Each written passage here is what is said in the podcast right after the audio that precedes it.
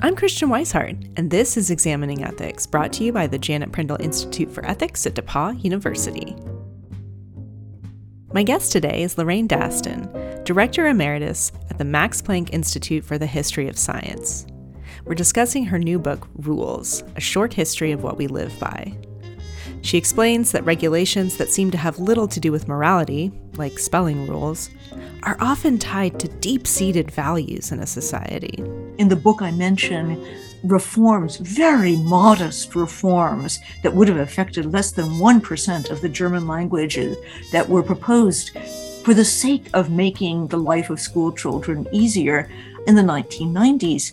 You would have thought that children were being massacred in plain view from the vociferous protests about this form of spelling. Stay tuned for our discussion on today's episode of Examining Ethics. Lorraine Daston, welcome to the show. Thank you. It's very good to be with you. So, we're here to discuss your book, Rules A Short History of What We Live By. So, as I was reading your book, which is fascinating, by the way, um, I was particularly struck by the relationship between rules and actual physical objects in the world. So I wondered if we could start out our conversation by talking about something called the giant cane plant in Greece and its relationship to rules. The giant cane plant grows throughout actually the Mediterranean region and parts of Asia. And I'm sure we've all seen pictures of this giant arrow straight plant, which was used in ancient times um, throughout the ancient Middle East and Mediterranean to make balances or to make measuring rods, anything that required a very straight standard. And the word for rule in ancient Greek, canon, is a loan word. It comes from the Semitic languages. It comes from kana, which refers to this giant cane plant. And there are references in the Hebrew Bible, for example, to instruments, for example, balances, which are made from this plant. And in a figurative sense, this cane plant symbolized the rule as a guide, as a straight standard by which to regulate very concrete actions, for example, measuring a piece of land or getting the, the walls of a building um, perfectly aligned with one another, but also in a figurative sense, all that keeps us on the straight and narrow, all that keeps our lives, as it were, regulated. Can you give us just a brief overview of, of your book in general and, and why you decided to tackle the topic of rules? The book began, I think, on a beach on the Baltic Sea in northern Germany where I noticed that every entrance to the beach not only had its neat address, a certain number, but a set of rules as to which people and indeed animals were allowed on this part of the beach. So there were parts of the beach for humans and parts of the beach for humans with their dogs. There were parts of the beach for people wearing bathing suits, and there were parts of the beach for people without bathing suits. There were parts of the beach for people who just wanted to lie on the sand, and parts of the beach for um, people who wanted to take part in sports like beach volleyball. And quite aside from the whimsicality of this neatly divided stretch of beach into these various addresses, I was struck by the fact that most people obeyed the rules. And I began to think about when a society decides it needs rules like that. So, this is the first time I've ever encountered a beach that was, as it were, so well regulated, much less so tidily obeyed the regulations, and also what areas uh, a society decides to leave to the free discretion of its members to come to some kind of agreement or not, as the case might be. And to give you a very concrete example, we now consider it in many Western societies, at least, to be a matter of personal discretion as to what we put on in the morning. If you decide that you do not want your socks to match, if you decide you don't want to wear socks, that is now considered up to you. That was not the case for a great deal of the historical period from, let us say, the high Middle Ages to about the end of the 18th century in much of Europe. And we are witnessing, as we speak, a fiery protest in Iran about an article of clothing, the hijab for women. So the book took shape from those kinds of everyday meditations. And to give a very brief overview of the book, it traces three principal meanings of rule in the Western tradition, which is the only one that I'm really competent to write about. The rule as a straight edge. And this goes back to the giant cane plant, something with which to measure, and in an, an, easily transferred sense, something with which to calculate. This becomes the sense of our algorithm, which originally referred to the four fundamental operations of arithmetic addition, subtraction, multiplication, division. The rule as law, something again that we can readily recognize. This kind of rule is much more general in its jurisdiction than the kinds of rules I just gave examples of, of the beach divided into sections or what to wear in the morning. And third, a meaning that we have at least officially, if not unofficially, lost the rule as model. Originally, a literal model, again, going back to a concrete object, a small architectural model of a building to be built, but then in the extended sense of model as a pattern, or perhaps even an ideal, an example which to follow. That sense of rule as model was in fact dominant until the end of the 18th century. And one might argue that although it no longer figures in the official dictionary definitions, except as an archaic usage, in a subterranean, clandestine fashion, it's still very much at work in our world today. You know, in keeping with the sort of the physical nature of some rules or the connection between physicality and rules, you have this beautiful distinction between what you call thick rules and thin rules. Um, so, can you help us understand what these concepts are and, and maybe just an example of a thick rule and an example of a thin rule? So, thick rules are rules which assume that the rule is going to encounter all manner of unforeseen cases to which it has to be applied. So this is a rule which is cocooned in its articulation with examples, even with exceptions, in order to buffer it against the kinds of shocks it's going to encounter in the real, messy, complicated world. An example, perhaps, of a thick rule or a rule that was a thin rule that became thick is how we greet people. So until very recently, this was quite standardized. If you were an American, you might greet, depending on your degree of intimacy with the person you were meeting, with a firm handshake or a hug. If you were French, a kiss on the cheek or both cheeks. If you were Swiss, three kisses on the cheek. Um, if you were Indian, by bowing, saying namaste, all manner of rules which were quite standardized by culture. Come the pandemic, suddenly we were thrown into a situation in which it seemed rather unsafe to continue our normal thin rule of greeting. And suddenly the thin rule became thick as we adjusted almost hour by hour as to whether or not we should wave at a distance to one another, an elbow bump, a fist bump, perhaps a blown kiss from behind a mask. Um, so that's an example of not only thin versus thick rules, but how any rule at any moment can cross the boundary and become either thick or thin if suddenly the stable conditions of everyday life are thrown into disarray listeners of the podcast might at this point be wondering okay, so, you know, this is a podcast about ethics and philosophy. What's the connection here with the history of rules? Could you kind of help us understand the ways in which history and philosophy sort of approach the idea of rules in a similar way? so I, I think there are are two ways of answering that question. One of them is rather parochial because I'm a historian of science, and therefore it's the philosophy of science, which is the form of philosophy which lies closest to my domain.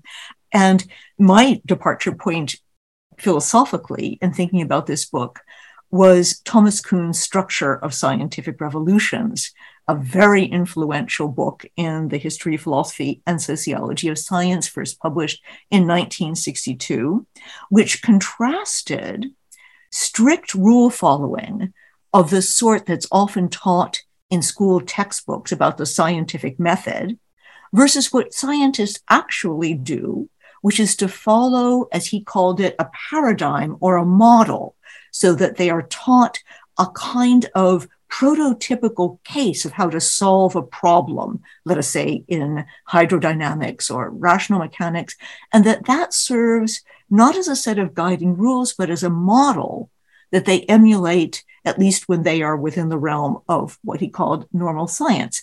This unleashed a furore which is still not settled in the philosophy of science, which is how can there be systematic knowledge which is not clearly articulated in rules? And it's related to the Wittgensteinian discussion, part of Kuhn's inspiration, of how difficult it is even for a machine to follow rules. That's so the provincial um, history and philosophy of science part of the connection. But there's a broader connection in ethics, which is probably more interesting to you and to your listeners, which returns us to the difference between thick and thin rules. A Kantian rule, like the categorical imperative, is one which is both universal in its jurisdiction and which admits of no exceptions, notoriously admits of no exceptions. Everyone will remember the example of the axe murderer who turns up your, at your door looking crazed, asking for um, the friend who you are hiding in your basement and whether or not you are permitted to lie or not in such a situation. And Kant's granite faced answers, no, you're not permitted to lie. But most of our lives are regulated by much more complicated decisions of that kind. And there's a form of reasoning uh, which has fallen since the 17th century into disrepute, although we use it all the time, which is called casuistry, which is not unprincipled reasoning, but reasoning case by case. And what's typical about casuistry is that you don't know which rules apply in this case. In fact, it's often the case that there are competing sets of rules which might apply, and you've got to weigh them to figure out what is the truly moral course of action. Anyone who reads the ethicist column in the New York Times will be familiar with this kind of reasoning. Um, for example, a parent writing in as to whether or not she should inform her daughter that she's not really her biological daughter.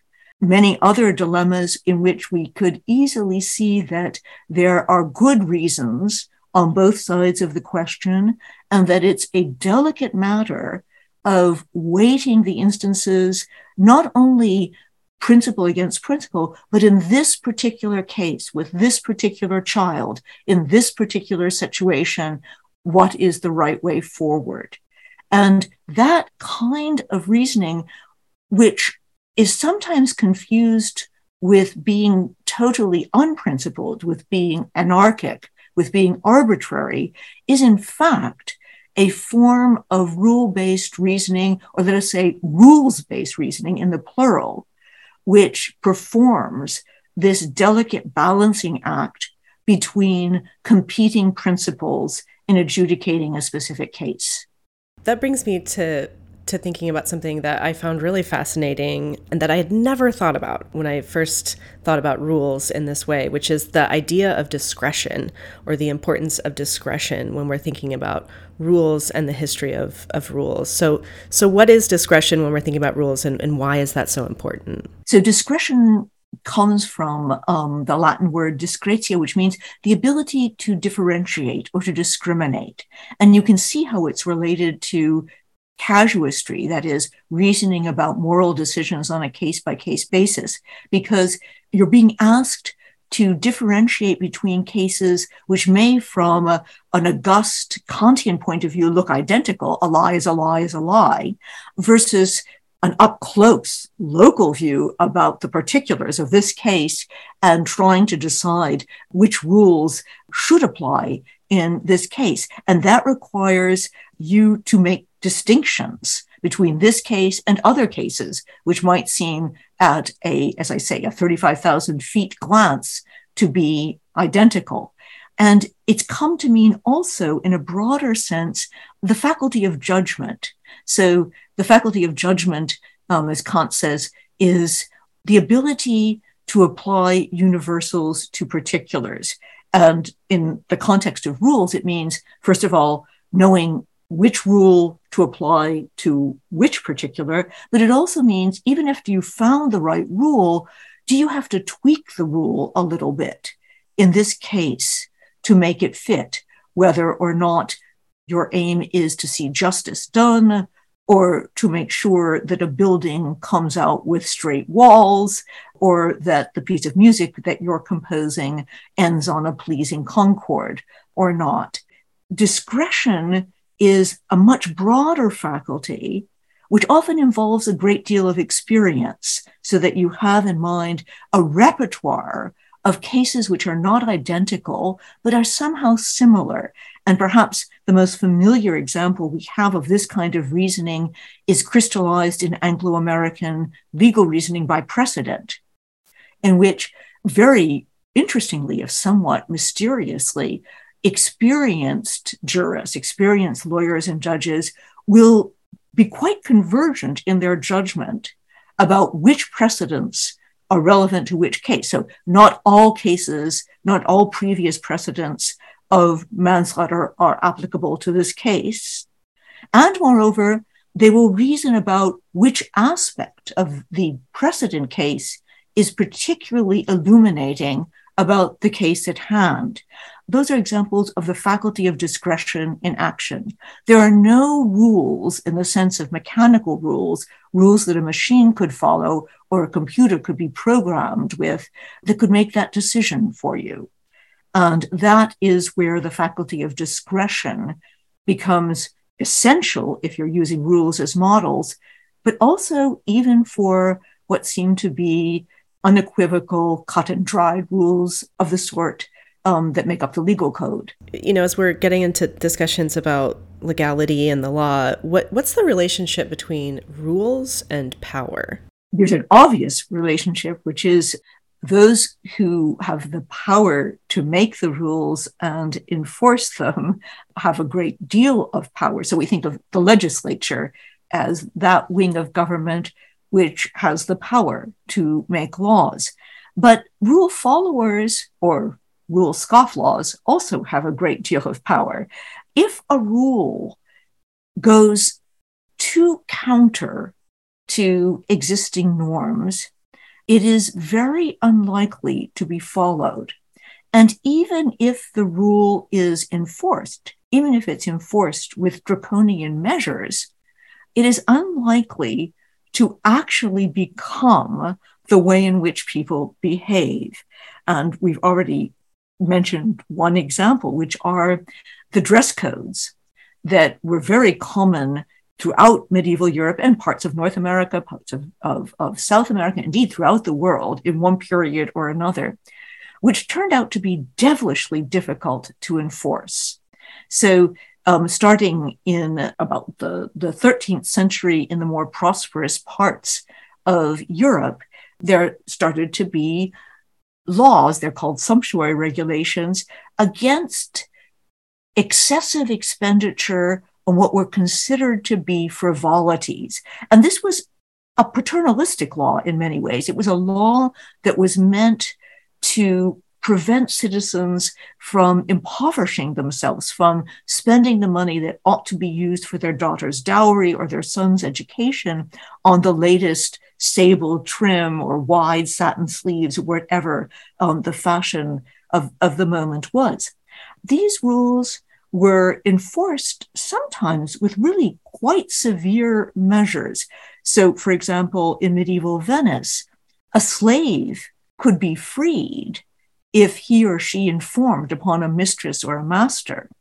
There were modalities for making anonymous denunciation so that you wouldn't get into trouble with the person whom you had noticed wearing um, a satin lined or crimson lined cloak, those citizens who apprehended a violator of the law got to at least a portion of the fines that were exacted.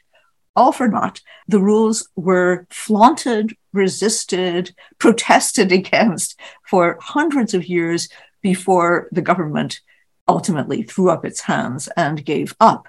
And we, what we're seeing again, as I say, in protests not only in Iran about um, the hijab, but also in 2019, I believe, in South Sudan, of women who are not allowed to wear pants, is when what had previously been a societal norm has clearly decayed. It is no longer normative in that society.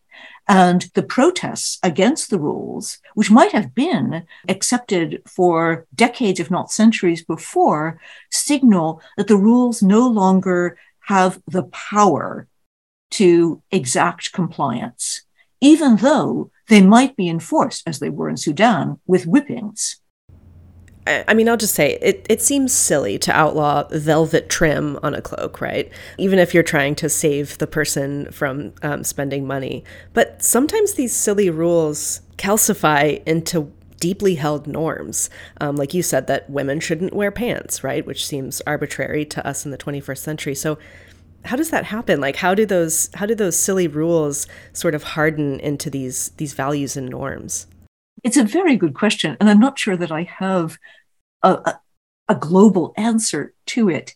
Why is it that, for example, to take a case of a rule which was not in existence in my childhood, at least, which is non smoking rules in enclosed spaces or in proximity to buildings. Anyone who is um, born in 1990 or after would have been utterly shocked, shocked at the amount of smoking that went on everywhere, um, including hospitals.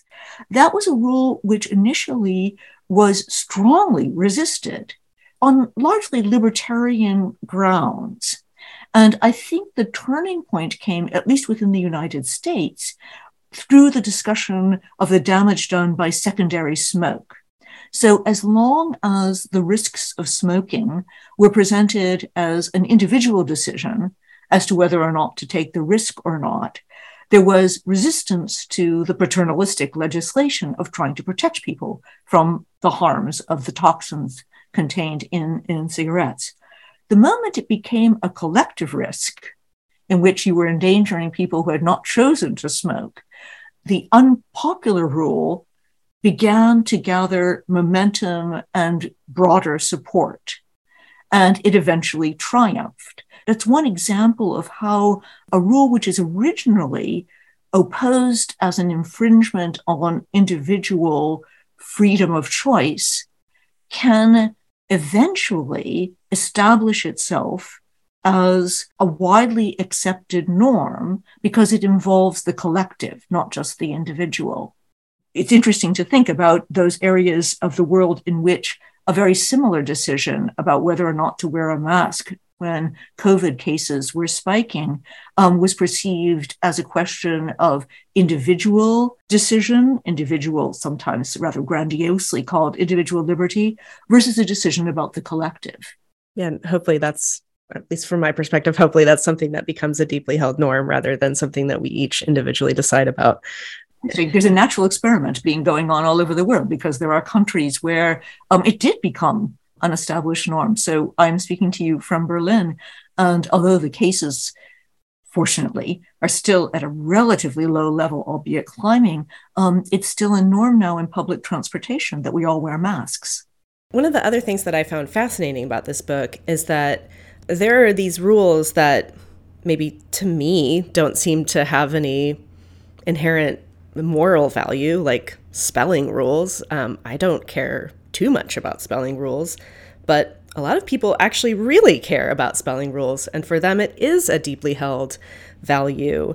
So, why do people invest so much in, in rules, like rules about um, grammar or spelling? I was very puzzled by this. I could hardly believe the amount of venom which has been expended in discussions about standardizing orthography since really the 16th century. And it's still going on. In the book, I mention reforms, very modest reforms that would have affected less than 1% of the German languages that were proposed for the sake of making the life of school children easier um, in the 1990s, you would have thought that children were being massacred in plain view from the vociferous protests about this form of spelling. And as I said, this has been going on. The spelling wars have been going on for centuries. Every year that the National Spelling Bee is held in Washington, D.C., um, there are protesters outside, often dressed as big bees, holding signs saying, Enough is enough. E N U F F is E N O U G H to highlight the irrationalities of received English spelling and the fetishization of received English spelling um, in the spelling bee. But I think the spelling bee gives us a clue as to why this is such a deeply felt norm. And it's about belonging. It's not an accident that the period of the first attempts to standardize spelling are the moments of the formation of the nation state a national consciousness. And a national consciousness which is linked to a national cultural consciousness that we all speak the same language we all communicate in the same fashion. So you get academies like the Académie Française established in 1635 in Paris with the sole purpose of purifying the French language, which is now considered to be of a status to take its place next to the ancient languages of Greek and Latin as a language of learning, a language of commerce, a language of diplomacy and statesmanship. You see the same thing with Noah Webster's dictionary, which begins to appear um, in the late 18th century, the early 19th century, um, which is an explicit expression of American nationhood. Americans, now independent of Britain, are going to spell like Americans, and they are going to spell Wisconsin like Americans pronounce it.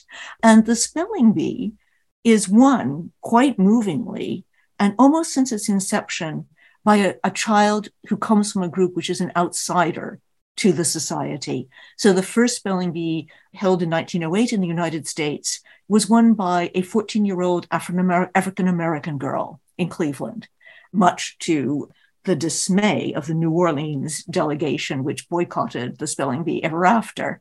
For the last 10 years, I believe, perhaps even longer, it's been won by the child of immigrants. And it is a statement about citizenship, about belonging to a country. And I think that's one reason why it touches such deep emotions.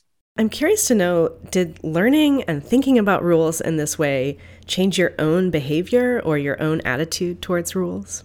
It did, in a sense. The, the timing of finishing the book was fortunate in this sense, though fortunate in no other sense, which is it coincided with the pandemic during which we were experiencing a kind of rule vertigo because the rules just changed at mind spinning speed. It was a really interesting natural experiment in how quickly you can change rules before the rule, all rules begin to wobble. And I began to think about the importance of stability in getting allowing rules to to settle and I recalled something which had puzzled me in Germany. Germany's smoking bans came much later than the American smoking bans. So I watched the whole sequence occur once again. And initially, instead of just banning the smoking, for example, in subway stations, there were signs saying that it is strongly suggested that you don't smoke. And this was followed by information about the fines, but the fines were not enforced about smoking infractions. And finally, it was enforced. And I thought that this was just dithering that it was postponing the inevitable. A rule is a rule, it should simply be declared and enforced. But I began, in retrospect, after the pandemic experience, to realize the wisdom of this strategy, which was to accustom people first in their conduct and then to start bringing in the rule with all of its full mouthful of the teeth of enforcement. once it had been stabilized in our daily conduct, after we had calibrated ourselves to um, smoke free subway stations. And I began to think that a great deal of the disorientation and perhaps also the resistance during the pandemic had to do with the fact that the rules had no time to sediment, to crystallize, to root themselves in our everyday behavior, not to become norms in any deep sense, but simply to become normalized in the sense of this is just what one does. So, yes, it, it both writing the book and writing the book under those conditions did change my mind about rules. If you want to find more about Lorraine Daston's other work, download a transcript, or learn about some of the things we mentioned in today's episode, visit prindleinstitute.org backslash examining ethics. Examining Ethics is hosted by the Janet Prindle Institute for Ethics at DePauw University. Christian Wisehart wrote and produced the show. Our logo was created by Evie Broges. Our music is by Blue Dot Sessions and Latch Swing and can be found online at sessions.blue and freemusicarchive.org. Examining Ethics is made possible by the generous support of DePauw alumni, friends of the Prindle Institute, and you, the listeners. Thank you for your support. The views expressed here are the opinions of the individual speakers alone. They do not represent the position of DePauw University or the Prindle Institute for Ethics.